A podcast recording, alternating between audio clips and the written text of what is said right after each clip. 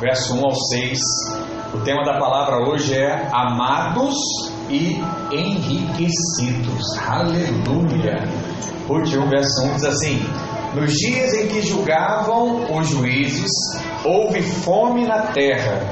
E um homem de Belém de Judá saiu a habitar na terra de Moabe com sua mulher e seus dois filhos. Este homem se chamava Elimeleque e a sua mulher Noemi.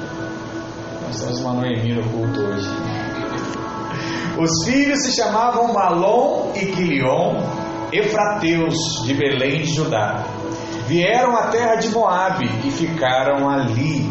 Morreu Elimeleque, marido de Noemi, e ficou ela com seus dois filhos, os quais casaram mulheres. Era o nome de uma Orfa e o nome da outra Ruth. E ficaram ali quase dez anos. Morreram também ambos, Malom e Quilion, ficando assim a mulher desamparada de seus dois filhos e de seu marido. Então se dispôs ela com as suas noras e voltou da terra de Moabe, porquanto nesta ouviu que o Senhor lembrara do seu povo, dando-lhe pão. Amém? Vamos orar mais uma vez, Pai, em nome de Jesus. Nós apresentamos a Ti esta palavra, apresentamos a Ti os nossos corações. Que nessa manhã o Senhor venha falar conosco. Que nessa manhã o Senhor venha aumentar o nosso nível de fé. Que nessa manhã, Deus, venhamos a crer mais que o Senhor é conosco, que nós somos amados e que nós somos enriquecidos pelo Senhor, em nome de Jesus. Diga amém. Glória a Deus, irmãos. Na última ministração, domingo passado, nós aprendemos que Deus dá aos seus amados enquanto eles. Não. Alguns rompam, né? Outros dormem. Mas, mesmo quando você está descansando, a palavra diz o que? Que o Senhor traz a provisão. Por qual motivo, pastor? Porque eu sou amado. Diga assim comigo, fala assim, eu sou amado. Tá bom, agora você fala crendo. Diga assim, olha, eu sou, amado do Senhor. Que benção, irmãos. Tem gente que tem dificuldade de falar isso, mas não existe nada melhor do que ser amado. E hoje, a maneira mais direta como o Senhor nos ama e nos enriquece é você perceber Ele agindo em meio a todas as circunstâncias contrárias que os nossos olhos estão vendo. É o testemunho aqui do irmão Jorge, em meio à crise, em meio à pandemia, comprando imóvel. Sabe? Em meio a situações adversas, muitos irmãos avançando, prosperando, e vocês dizem assim, pastor, como? Como isso é possível? Quem estava aqui semana passada vai lembrar. O que, que eu preciso para ser abençoado? Diga, crer. Crer o que, pastor? Crer que eu sou amado. Se eu sou amado, Deus tem prazer em me presentear, de me abençoar. E, as, e a prosperidade dos filhos de Deus não depende do que está acontecendo em sua volta, mas sim depende da consciência que você tem do amor do Pai sobre a sua vida. E essa é a prova.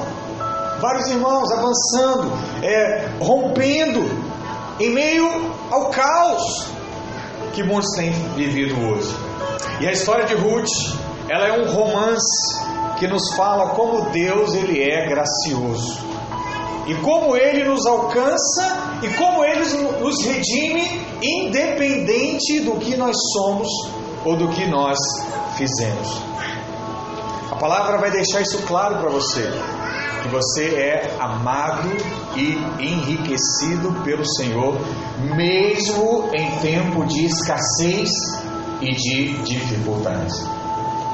Eu quero mostrar para você algumas coisas, e a primeira que eu quero chamar a sua atenção é que nós somos amados e enriquecidos na casa de Deus. A história do livro de Ruth acontece nos dias dos juízes. quem já leu a Bíblia, quem já leu o Antigo Testamento, sabe que tem um livro da Bíblia com esse nome, Juízes. Então, era um momento que o povo de Israel estava enfrentando. E no último versículo do livro de Juízes, ele dá um retrato de como era viver naquela época. Olha o que a Bíblia diz lá em Juízes 21, verso 25. Diz assim: Naqueles dias não havia rei em Israel, cada um fazia o que achava mais reto. Em outras palavras, cada um fazia o que queria. E a história do povo de Israel no livro de Juízes é um ciclo que alternava idolatria, juízo, servidão e libertação. Era sempre assim: juízo, idolatria, escravidão, libertação. O povo caía sempre no mesmo pecado. Que pecado era esse, pastor? O pecado da idolatria. E por causa disso, Deus permitia que uma nação viesse e oprimisse a nação de Israel. Porque eles abandonavam a sua crença no seu próprio Deus. E aí o povo clamava, aí Deus enviava o libertador e o povo era liberto. Esse é o padrão do livro. É uma sequência de queda, depois opressão e depois livramento. Tudo isso acontecia porque naquele tempo não havia liderança. Cada um fazia o que queria. Toda vez que você vive em um ambiente que as pessoas fazem só o que querem, você vai ter problemas. Vai acontecer problemas em algum momento. Porque cada um faz o que lhe parece melhor. E invariavelmente haverá caos e ausência da palavra de Deus. E nesse contexto, o livro de Ruth começa dizendo que naqueles dias houve fome em Israel. Nós lemos isso no verso 1 no verso 2. Ele diz isso. E o livro de Juízes é um dos livros mais sombrios da palavra de Deus. Porque o povo frequentemente passava a adorar outros deuses. Eles conheciam a Deus, mas eles decidiam, por crises, por momentos de angústia, a procurar outras soluções, a procurar outros deuses. E lendo o livro, a impressão que temos é que a idolatria é o pior pecado. Porque toda vez que o povo entrava nesse caminho de idolatria, o juízo de Deus vinha muito rápido. E esse juízo era um juízo muito forte. Então, qual é a imagem que você tem quando você lê, por exemplo, o livro de Juízes? Você acha sim que o, pior, que o pior pecado que existe é o pecado da idolatria. Mas você acha que esses irmãos não cometiam outros pecados? É lógico cometiam. Mas por que somente o pecado da idolatria chama tanta atenção? Para você entender isso, você tem que se lembrar como era a forma que Deus se relacionava com seu povo naquele tempo. Lembra que todos os dias o sacerdote, um homem escolhido por Deus, ele pegava um animal, oferecia um sacrifício pelo pecado do povo. E ele fazia isso todo dia pela manhã e todo dia à tarde. E o que, que isso significava? Toda vez que o animal era oferecido, o juízo de Deus que deveria recair sobre a pessoa que pecou ou sobre a nação que pecou, recaía agora sobre quem? Sobre o animal. E aí vinha fogo e consumia o animal no altar. Então, por conta disso, o juízo nunca alcançava o homem, sempre alcançava o sacrifício. E o sangue do sacrifício cobria a nação. E por conta disso, o juízo não vinha sobre aquele povo, sobre aquela aldeia. E é interessante isso, porque o problema é que quando eles caíam em idolatria, o que eles passavam a fazer? Ou, ou deixavam de fazer? Eles deixavam de oferecer o que? O sacrifício. E quando deixava de oferecer o sacrifício, não havia mais escudo, não havia mais cobertura sobre eles. E sem a cobertura, o que vinha de imediato? O juízo de Deus. E o povo sofria demais por conta disso. E o que eu quero chamar a atenção aqui é que a idolatria não é o pior pecado. Não é o pecado que deixa Deus mais irado. Não. A idolatria só te faz deixar de fazer o que Deus tem para você. E toda vez que você deixa de seguir a direção que Deus tem para você, você começa a se envolver e se meter em alguns apuros. Foi dito aqui há pouco sobre propósito. Se você está debaixo do propósito de Deus, você pode estar no lugar mais alto ou no lugar mais baixo. Deus está te guardando. O dia que você sai, aí você está com risco iminente. De Deus, pastor? Não.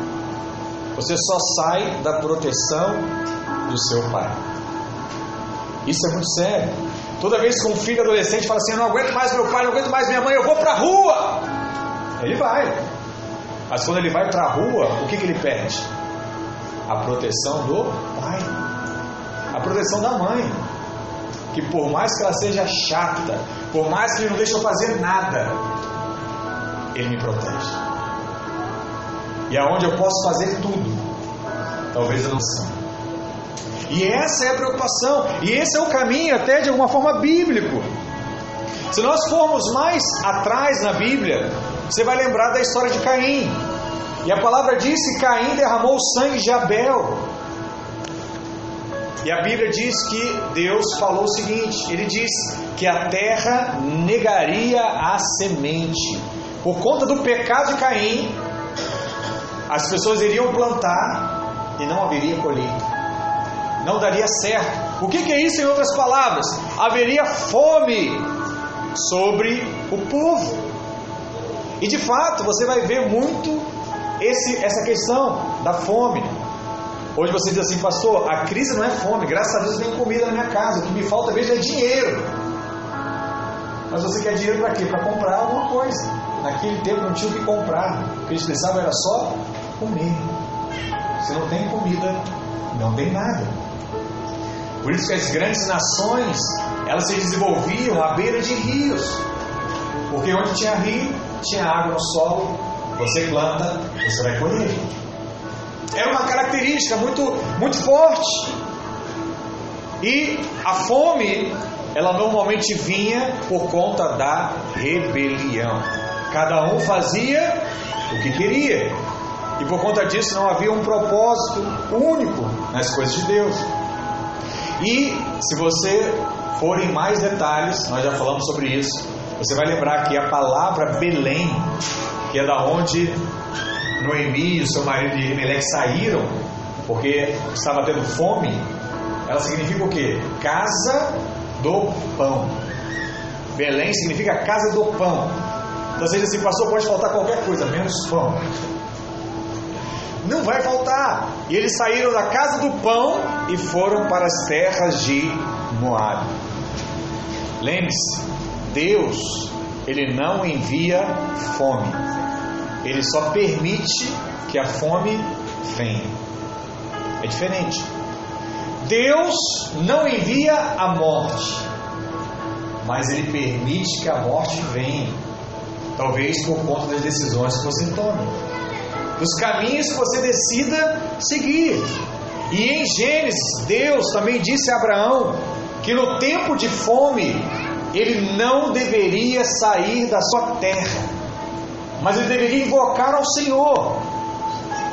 Porque qual é a primeira ação que nós temos quando as coisas não estão dando certo?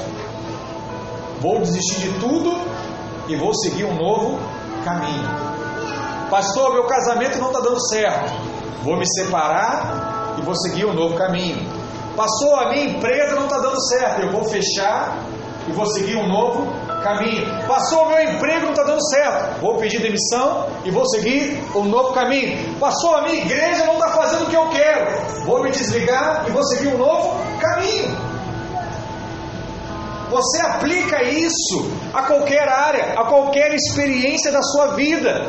E o que Deus chama atenção é que Ele não quer que você saia de lugar algum. Ele quer que você clame a Ele e deixe Ele te dar qual é o caminho que você deve seguir. E eu vou te falar, na maioria das vezes, Ele vai mandar você ficar onde você está e esperar, porque esse é o teste de Deus na sua vida.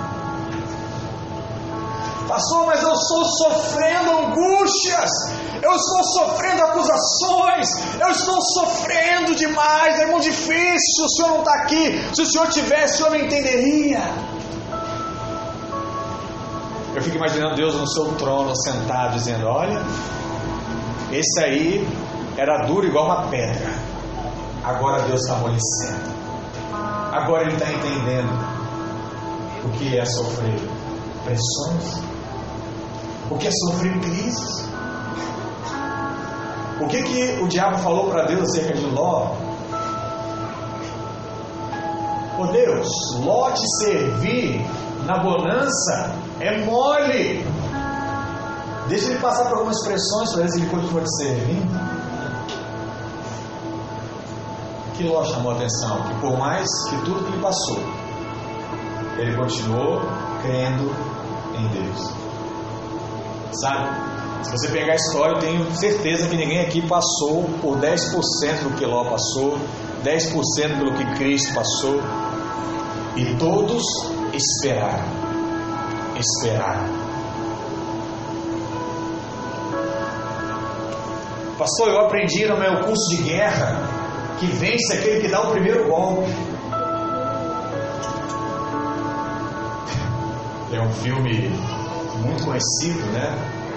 Pessoas da minha idade para cima e assistiam a sessão da tarde, que viu lá o Karate Kid várias vezes, né?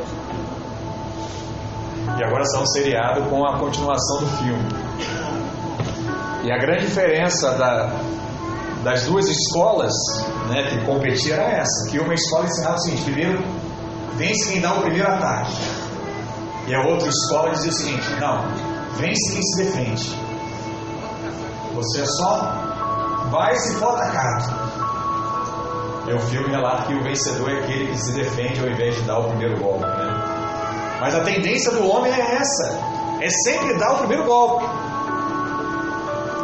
É sempre tomar uma ação, ao invés de esperar em Deus a direção da sua vida. Guarda isso no seu coração, Deus. Muitos são os caminhos, não são poucos, são muitos. Mas o Senhor sabe qual é o melhor caminho para nós. Se eu tiver a chance de entrar por um caminho que eu não vou me arrepender, vai ser muito melhor para a minha vida. Em nome de Jesus. Amém, irmãos? Glória a Deus. Você está atento a isso? Aleluia. A palavra diz o quê? Que eles saíram de Belém, foram para Moabe. E passaram o quê? Que a Bíblia diz lá em Ruth capítulo 1, passaram fome. A Bíblia diz que Abraão passou pela fome e prosperou. A Bíblia diz que Isaac semeou em tempo de fome e colheu cem vezes mais. José, a palavra diz, estava na terra do Egito quando houve fome e Deus usou José para salvar toda a sua família e todo o seu povo. Você precisa sempre se lembrar disso, porque no mundo as crises elas são cíclicas, sempre vão ocorrer. Esse ano foi o coronavírus. Por mais atrás teve a crise do petróleo. Vai estar teve a crise do, do das bolsas americanas em 2008. Se você você tem crise o tempo todo. Subprime né, americana aí, 2008. Tem, tem diversas crises. Mas o que você precisa guardar no seu coração é que essas crises acontecem o tempo todo. Mas a promessa é que nós sempre seremos supridos em meio às crises. Essa é a promessa de Deus para você. E em vez de permanecer na terra, a Bíblia diz que Elimelec ele foi para Moab. E Moab era um povo que tinha sido rejeitado por Deus naquela época. Tanto que Deus dizia para que o povo de Israel não se relacionasse com os Moabitas. E sabe o que acontece? Os filhos de Elimelec vão se relacionar com quem? Com as Moabitas. Se casam com mulheres Moabitas. Desobedecem os princípios. O ensino, o ensino contrário da lei naquela época. E é engraçado que a palavra Elimelec significa Deus é rei. E Malom e Quilion, que eram seus filhos, significam doente e Quilion significa desfalecendo, morrendo. E de fato a Bíblia diz, mostra, né, que os dois de fato morrem. E os nomes na palavra de Deus sempre têm um significado muito grande. E os seus filhos refletem um pouco acerca do que Elimelec pensava. Se nós voltarmos aqui em Ruth, capítulo 1, verso 3, olha o que a palavra diz, só para você se lembrar aqui. Morreu Elimelec, marido de Noemi, e ficou ela com seus dois filhos, os quais casaram com mulheres moabitas, mulheres às quais Deus falava para não se relacionar naquela época. Era o nome de uma órfã e o nome da outra Ruth, e ficaram ali quase dez anos. Morreram também ambos, Malom e Quilião, ficando assim a mulher desamparada de seus dois filhos e de seu marido. Então, estava em Moabe, longe de Belém, longe da casa do pão, sem o seu marido e sem os seus dois filhos. A palavra diz que Noemi ficou sozinha com as suas duas noras. Em termos aqui de alegoria, se nós formos usar uma alegoria para interpretar esse texto, eu poderia dizer que Noemi representa Israel, né? o povo de Israel, a nação que Deus escolheu entre todas elas. Então, quando Deus está contando a história de Noemi, na verdade Ele está contando a história do próprio povo de Israel. A palavra diz também que em certo momento Noemi decidiu voltar para Belém. Por quê, pastor? Porque ela se lembrou, ou ela ouviu falar, na verdade, que Deus se lembrava do seu povo e que voltou a ter comida em Belém. Sabe? Não foi a dureza da terra que fez ela voltar, mas ela só voltou porque ela ouviu falar a respeito da bondade de Deus da terra em que ela tinha saído. Sabe? Muitas vezes nós achamos que vamos de um lugar para o outro porque é melhor. Mas você sempre vai para lugares onde você ouve falar que lá é bom. Sabe por que muitos irmãos vieram congregar conosco? Porque alguém disse: Olha, lá é bom. Lá a comida é gostosa. Lá a comida nos sustenta. Lá é bom. Vamos lá conhecer. Foi exatamente isso que aconteceu com o filho pródigo. Ele se lembrou que na casa do seu pai havia pão em abundância. E ele comendo a comida dos porcos. Ele falou: Não, eu vou voltar para a casa do meu pai. Deixa eu te falar uma coisa. Tem gente que acha que é a acusação que vai trazer alguém de volta para casa. Pastor, eu vou dizer umas verdades para ele. E aí ele vai entender e reconhecer que está errado. Verdades verdadeiras só afastam as pessoas de você. Sabe o que faz alguém voltar? São as boas notícias. São as boas novas filho, o mundo lá fora é muito difícil. O mundo lá fora é muito cruel. Aqui, o papai sempre vai garantir para você comida. O papai vai sempre garantir para você segurança. Se você quiser ir para o mundão, você pode até ir, mas eu prefiro que você esteja aqui, porque aqui eu sempre serei a provisão na sua vida. Precisou acusar? Você só mostrou aonde é o melhor lugar. E se a pessoa for sensata, ela vai avaliar e falar assim: eu vou ficar aqui. vou para lá não. E se for como filho pródigo, vai durar três, quatro meses a voltar. Tá doido? Ganhava lá meu saláriozinho, salário mínimo. Pagava meu lanche no McDonald's. Comia lá na irmã Cláudia. Quarteirão com queijo, batata. Ainda tomava um açaí de sobremesa e sobrava dinheiro, pastor. Agora eu estou morando sozinho, não dá nem para pagar a kitnet. Aí uma hora ele vai ter a sensatez, vai assim, não, vou para casa, lá eu até junto dinheiro. Entende o que eu estou falando? Para que que eu vou acusar? Porque isso não muda nada. Muitas vezes coisas ruins acontecem conosco porque nós abandonamos a bondade de Deus. Mas você precisa saber que é a bondade de Deus que traz você de volta. Todavia, precisamos também aprender a não deixar a casa de Deus nem a sua presença quando as coisas parecem que estão dando errado. Qual é o primeiro sinal daquele irmão que ainda não está completamente maduro em Deus?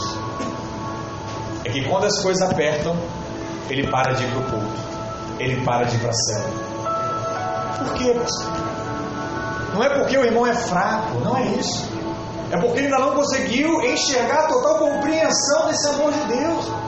E é por isso que nós estamos aqui para ensinar que esse amor de Deus ele é maior do que a dificuldade que você está passando é maior do que essa necessidade que você está passando, e Ele vai suprir isso. Não se afaste dele, não vá para outras terras, não siga outros caminhos, porque a sua provisão está aqui.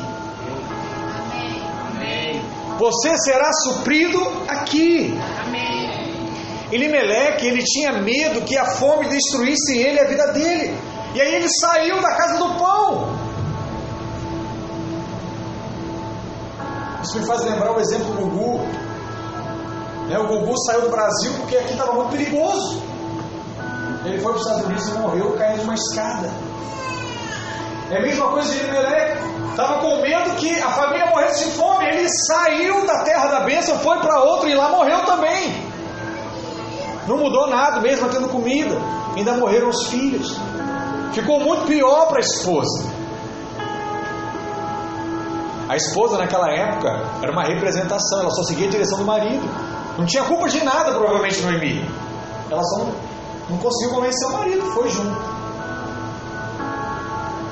Entende? O problema que você gera quando você decide fazer o que você quer e não o que Deus quer para você. Entenda isso. Não afeta só a sua vida, irmãos. Afeta a vida da sua família afeta a vida dos irmãos que te seguem, que te veem como modelo, que te veem como uma referência. É muito sério tudo isso. Quantas pessoas que abandonam o chamado de Deus e saem de casa para buscar sustento, sacrificando, sabe o que? O seu relacionamento com Deus. Pastor, mas eu preciso prosperar, eu preciso ganhar mais. Aí dizem o que, pastor? Agora eu não posso colaborar mais com a igreja porque eu estou sem tempo. O que significa isso? Você fez uma escolha. Você prefere o dinheiro do que o Deus que te garante a mesma coisa. Sabe qual é o grande problema? É que o dinheiro do mundo pode um dia acabar. Mas a bondade de Deus jamais se acabará sobre a sua vida. Muitas vezes você dirá não para o dinheiro, mas não é por causa disso que Deus vai deixar de prosperar a sua vida, porque há uma bênção sobre você. Amém. E essa bênção é acerca da prosperidade. Prosperidade de Deus. Agora, qual é o cuidado que nós temos que ter? São aqueles irmãos que sacrificam o que não têm. Como assim, pastor? Ah, eu vou. Meus pais querem que eu estude para um concurso. Mas eu sou jovem. Eu quero viver a vida da igreja, eu quero viver minha juventude. Aí vem que a jovem fala, o pastor disse, no culto, que eu tenho que botar Deus em primeiro lugar. Então eu quero sacrificar os meus estudos para esse concurso. Deus vai me honrar. Não deixa de ser bobo. Não estou sacrificando nada, você não tem nada ainda. Quer sacrificar alguma coisa? Sacrifica o que você tem. Não algo que você acha que vai ter um dia. Tem muita gente assim às vezes na casa de Deus. Deus não quer que você sacrifique nada nessa primeira coisa. Mas que você possa dar as suas respostas a Deus e saber que o provedor da sua vida não é o seu chefe e se você é empreendedor não é o seu cliente. Provedor da sua vida é Deus.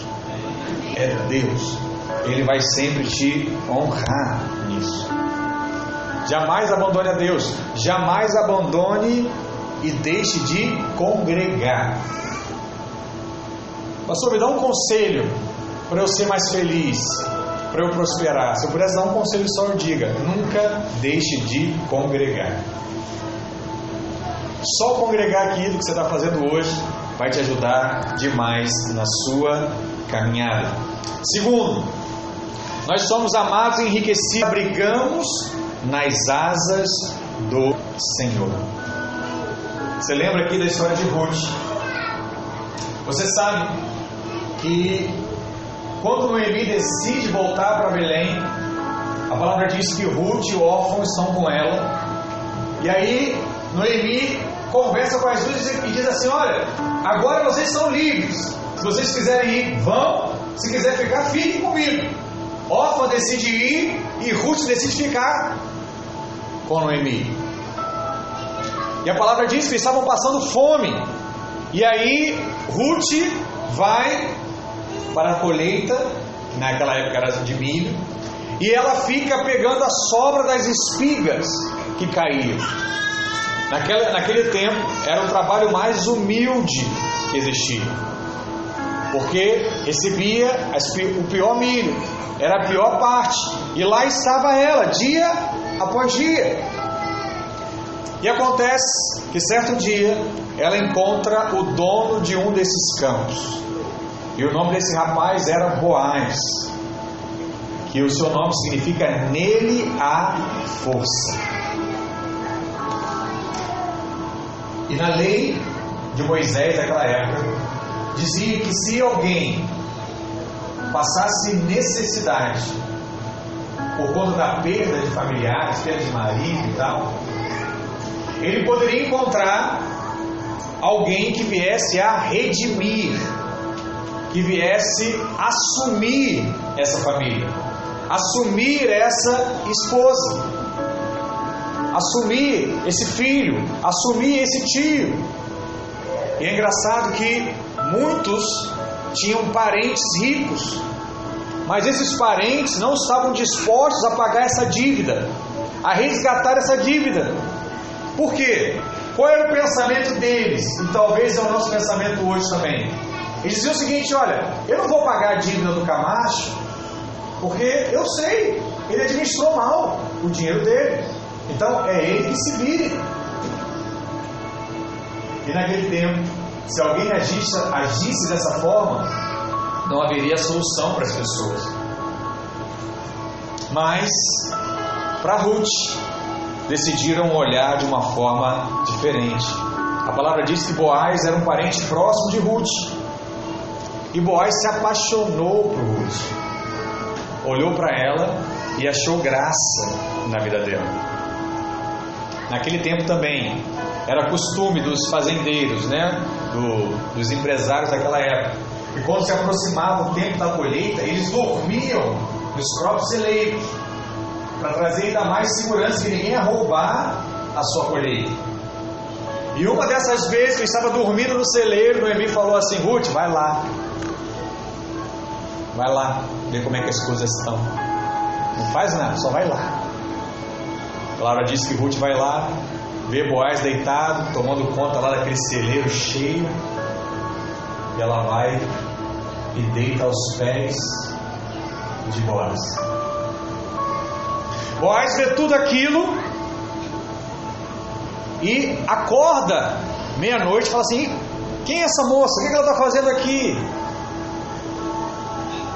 E isso é contado lá em Ruth 3, verso 9. Olha o que diz: Disse ele: Quem és tu? Ela respondeu: Sou Ruth, sua serva. Essa mulher tem juízo, sabe as coisas. Estende a sua capa sobre a tua serva, porque tu és resgatador. Uau! Disse ele: Bendito seja tudo, Senhor, minha filha. Melhor fizeste a tua última benevolência que a primeira, pois não foste após jovens, quer pobres, quer ricos. O que que Ruth pediu para Boaz? Estende a sua capa né? sobre a sua serva. Capa, no contexto do Antigo Testamento, era a mesma coisa que asas. Estende o seu cuidado, estende as suas asas sobre a sua serva. Na tradição hebraica, essas asas, elas tinham um nome. Era uma roupa né, que os homens usavam, que era chamada de talit. E esse talit era um pano que os sacerdotes colocavam sobre os seus ombros. E toda vez que eles iam orar, eles se ajoelhavam com esse talit. Significava o quê? A proteção, o cuidado, as asas do próprio Deus. Pastor, onde é que está isso? Números 15, verso 37. Olha o que a palavra diz. Disse o Senhor a Moisés: Fala aos filhos de Israel e dize-lhes que nos, que nos cantos das suas vestes façam borlas pelas suas gerações, e as borlas em cada canto, presas por um cordão azul. E as borlas estarão ali para que, vendo-as, vos lembreis de todos os mandamentos do Senhor e os comprais. Não seguireis os desejos do vosso coração, nem dos vossos olhos, após os quais andais adulterando, para que vos lembreis de todos os meus mandamentos e os comprais. Os santos sereis o vosso Deus. O vosso Deus. Então o que, que diz aqui? Que sobre as duas pontas do talit havia um bordão branco, uma borda azul, na verdade que significava o que? As pontas dessas asas. E no último livro do Velho Testamento, lemos que Messias traria salvação, sabe por onde? Pelas suas asas. Olha o que diz lá em Malaquias 4:2. Mas para vós, que temeis o meu nome, nascerá o sol da justiça, trazendo cura nas suas asas. Vós saireis e saltareis como bezerros da estrebaria. O que esse talit significa, irmãos? Na nossa linguagem hoje, videirense, diga assim: justiça.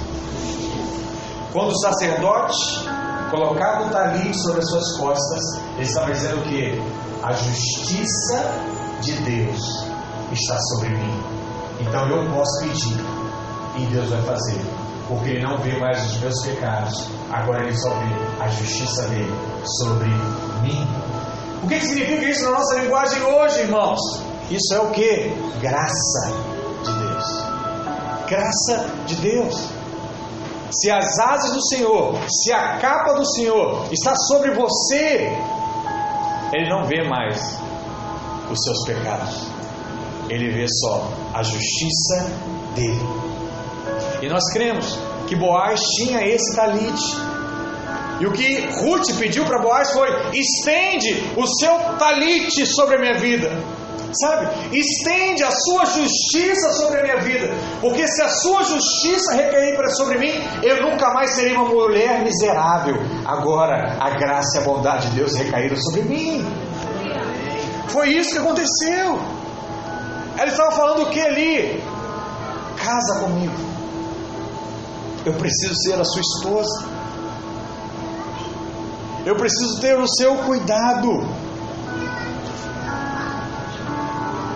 A partir de agora, todas as vitórias de Boaz serão a minha vitória.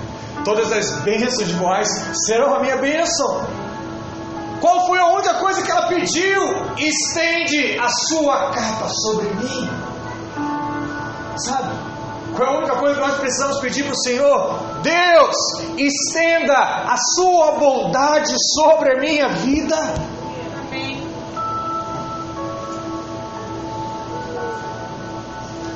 Ah, pastor, eu não preciso.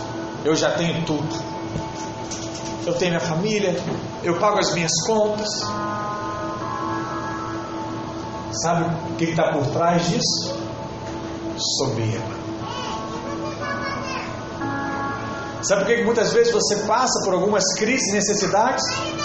Para que você se humilhe ao ponto de reconhecer que é Deus que supre todas as suas necessidades: dinheiro, relacionamento, trabalho, alegria, festa, tudo é Deus. Pastor, o que, que eu preciso? Confiar na bondade de Deus. A palavra aqui também diz, nós vamos estar encerrando, que nós somos amados e enriquecidos por causa da graça.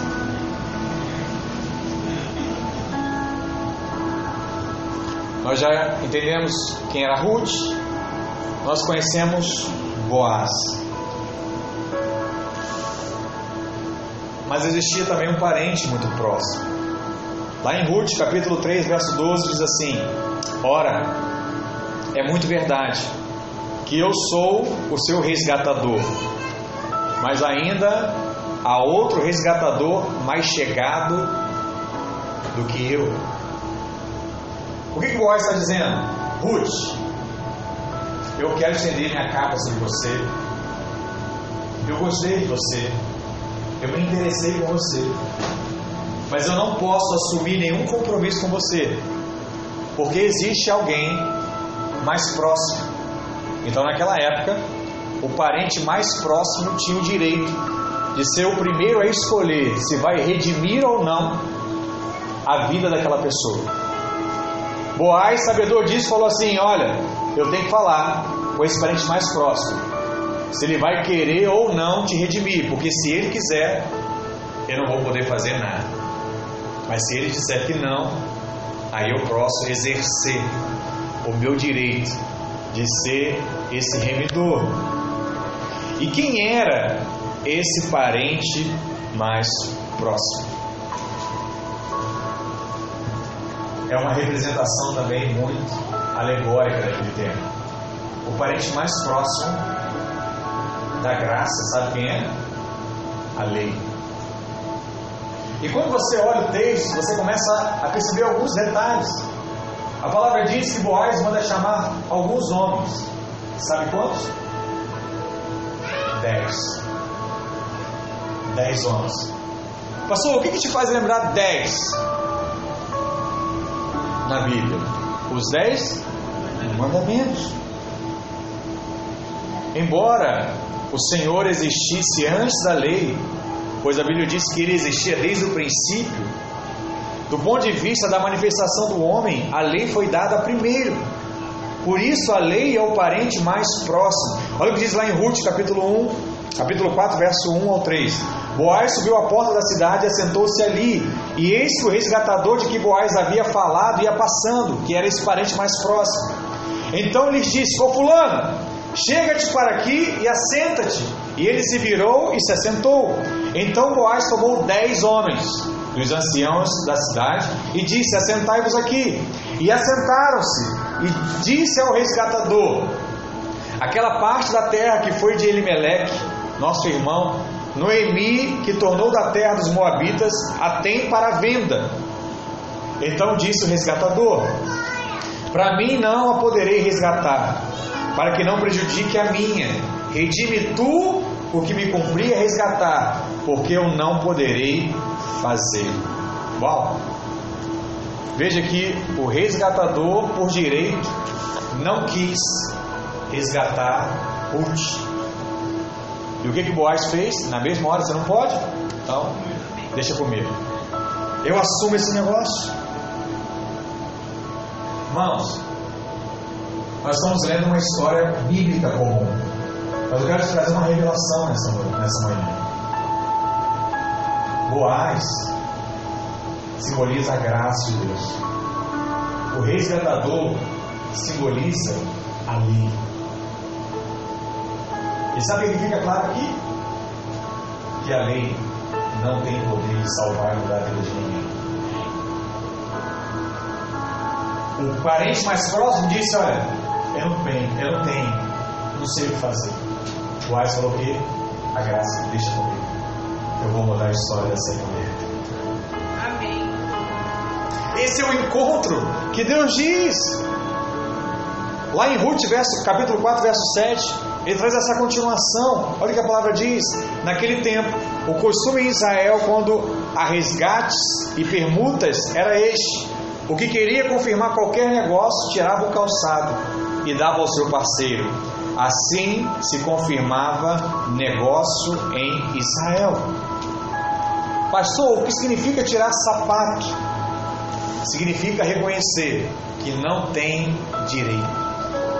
A partir daquele momento, a lei não tinha mais nenhum direito sobre Ruth. E o resgatador lá tira o sapato e fala assim: Toma, eu não quero. Eu não vou resgatar ela. Se você voltar mais um pouco para a palavra, você vai perceber que Moisés, quando estava debaixo da lei, o que o Senhor mandou Moisés fazer? Tira o sapato. Tira o sapato porque você não tem nenhum direito de estar aqui.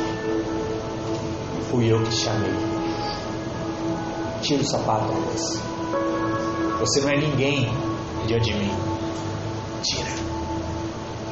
Mas por outro lado, quando o filho pródigo apronta e volta para casa, o que, que o pai fala para ele? Coloca sapato. Tira casaco, coloca casaco.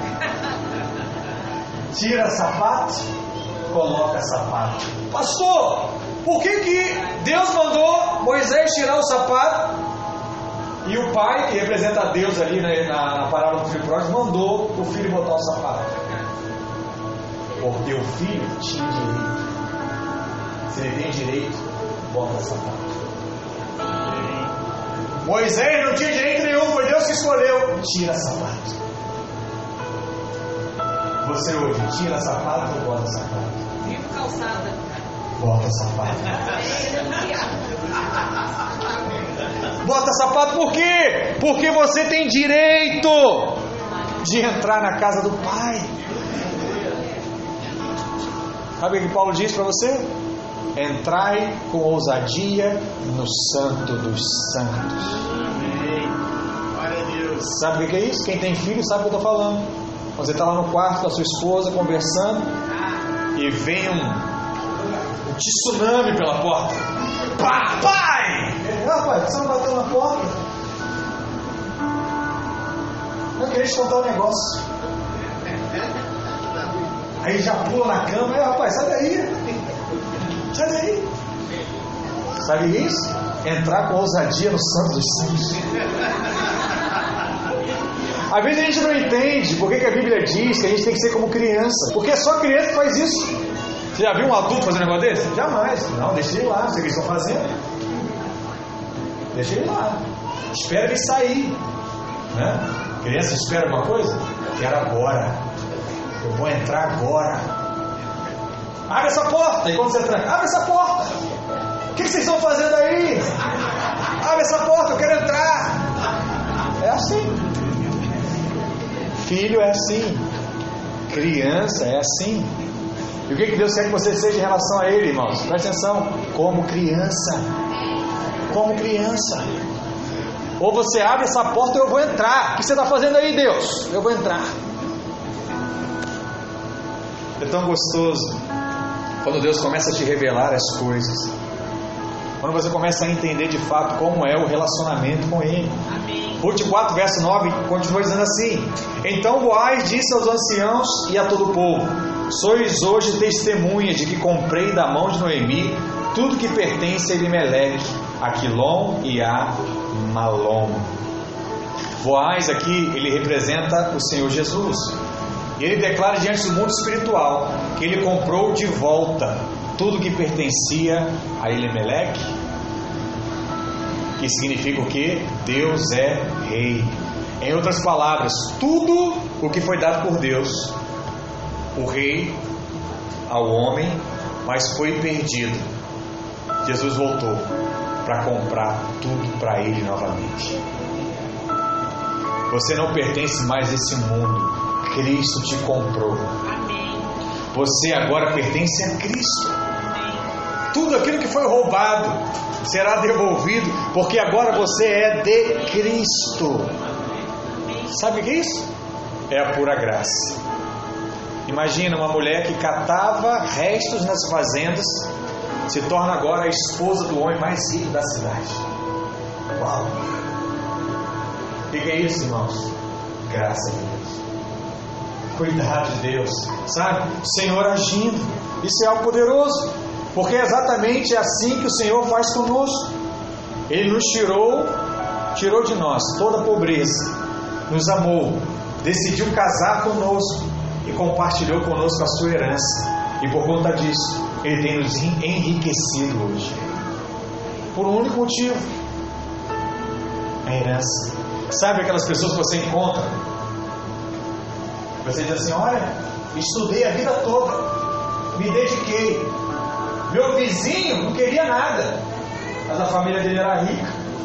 O pessoal foi morrendo. Aí, ó, tem mais do que eu hoje. Vai entender isso. Sabe qual é o nome disso? Herança. Não fez nada, só recebeu. O que você sente dele, irmãos? Se é crente, você fala inveja santa. É por isso que o pessoal não aceita a graça de Deus.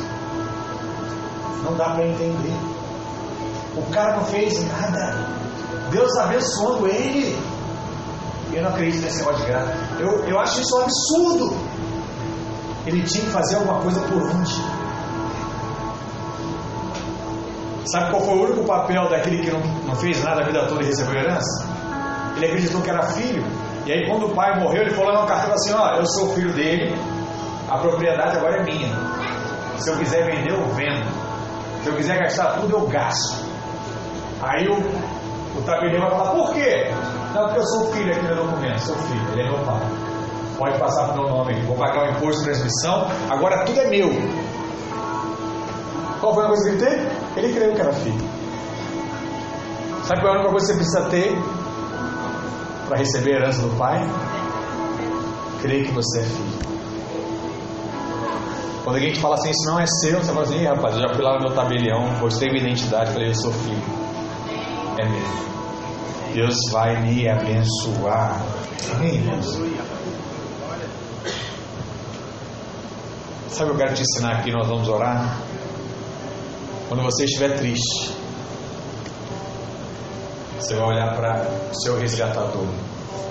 E você vai falar para ele assim: Pai, você é o homem mais feliz dessa terra. E enche, eu sou feliz também. Quando as coisas apertarem na sua casa, você vai dizer assim: Olha, o Senhor Deus é o homem mais rico da face da terra. E enquanto eu crente, não faltará nada na minha casa. Quando você olhar para um lado e falar assim, olha, não tem mais amor. Eu acho que está faltando amor na minha vida. Fala assim, Deus, eu sei que o Senhor é o homem mais amoroso do universo. Coloque esse amor sobre vida. Me faz amar a minha esposa. Me faz amar o meu marido. Me faz amar os meus filhos. Me faz. E sabe o que Deus vai fazer? Vai derramar isso sobre você. E aquilo que para você era impossível começa a se tornar fácil. Porque agora não é mais você que faz, é Deus. Você se deitou aos pés do Senhor e falou para Ele: joga essa capa sobre mim. Eu não conheço nenhum homem mais paciente que o Senhor. Joga essa capa de paciência sobre mim. Joga essa capa de sabedoria sobre mim. Quantos estão me entendendo a forma de se relacionar com Deus? Fica de pé onde você está. Feche seus olhos, vamos orar nessa manhã. Em nome de Jesus. Aí onde você está. Pai, nós oramos a Ti nessa manhã. Cremos que o Senhor é a nossa. Cremos que o nosso cuidado está em Ti. Cremos que a Tua graça tem nos alcançado. Paizinho, que a Tua igreja venha reconhecer que nós somos filhos, que nós temos direito à herança, que nós somos amados, que nós podemos te procurar, bater a porta, porque o Senhor sempre estará acessível aos seus filhos. O Senhor nos ama. Deus, que tudo aquilo que foi dito nessa manhã não seja apenas uma palavra, mas seja uma revelação no nosso coração que venha mudar a nossa atitude diante de Ti. Que venhamos a crer de fato que eu preciso entrar e pedir: estende a sua capa sobre nós, estende as suas asas sobre nós, estende a sua graça sobre nós. Em nome de Jesus, não merecemos, mas o Senhor decidiu nos amar, o Senhor decidiu cuidar de nós, o Senhor decidiu nos abençoar. Faça isso, em nome de Jesus.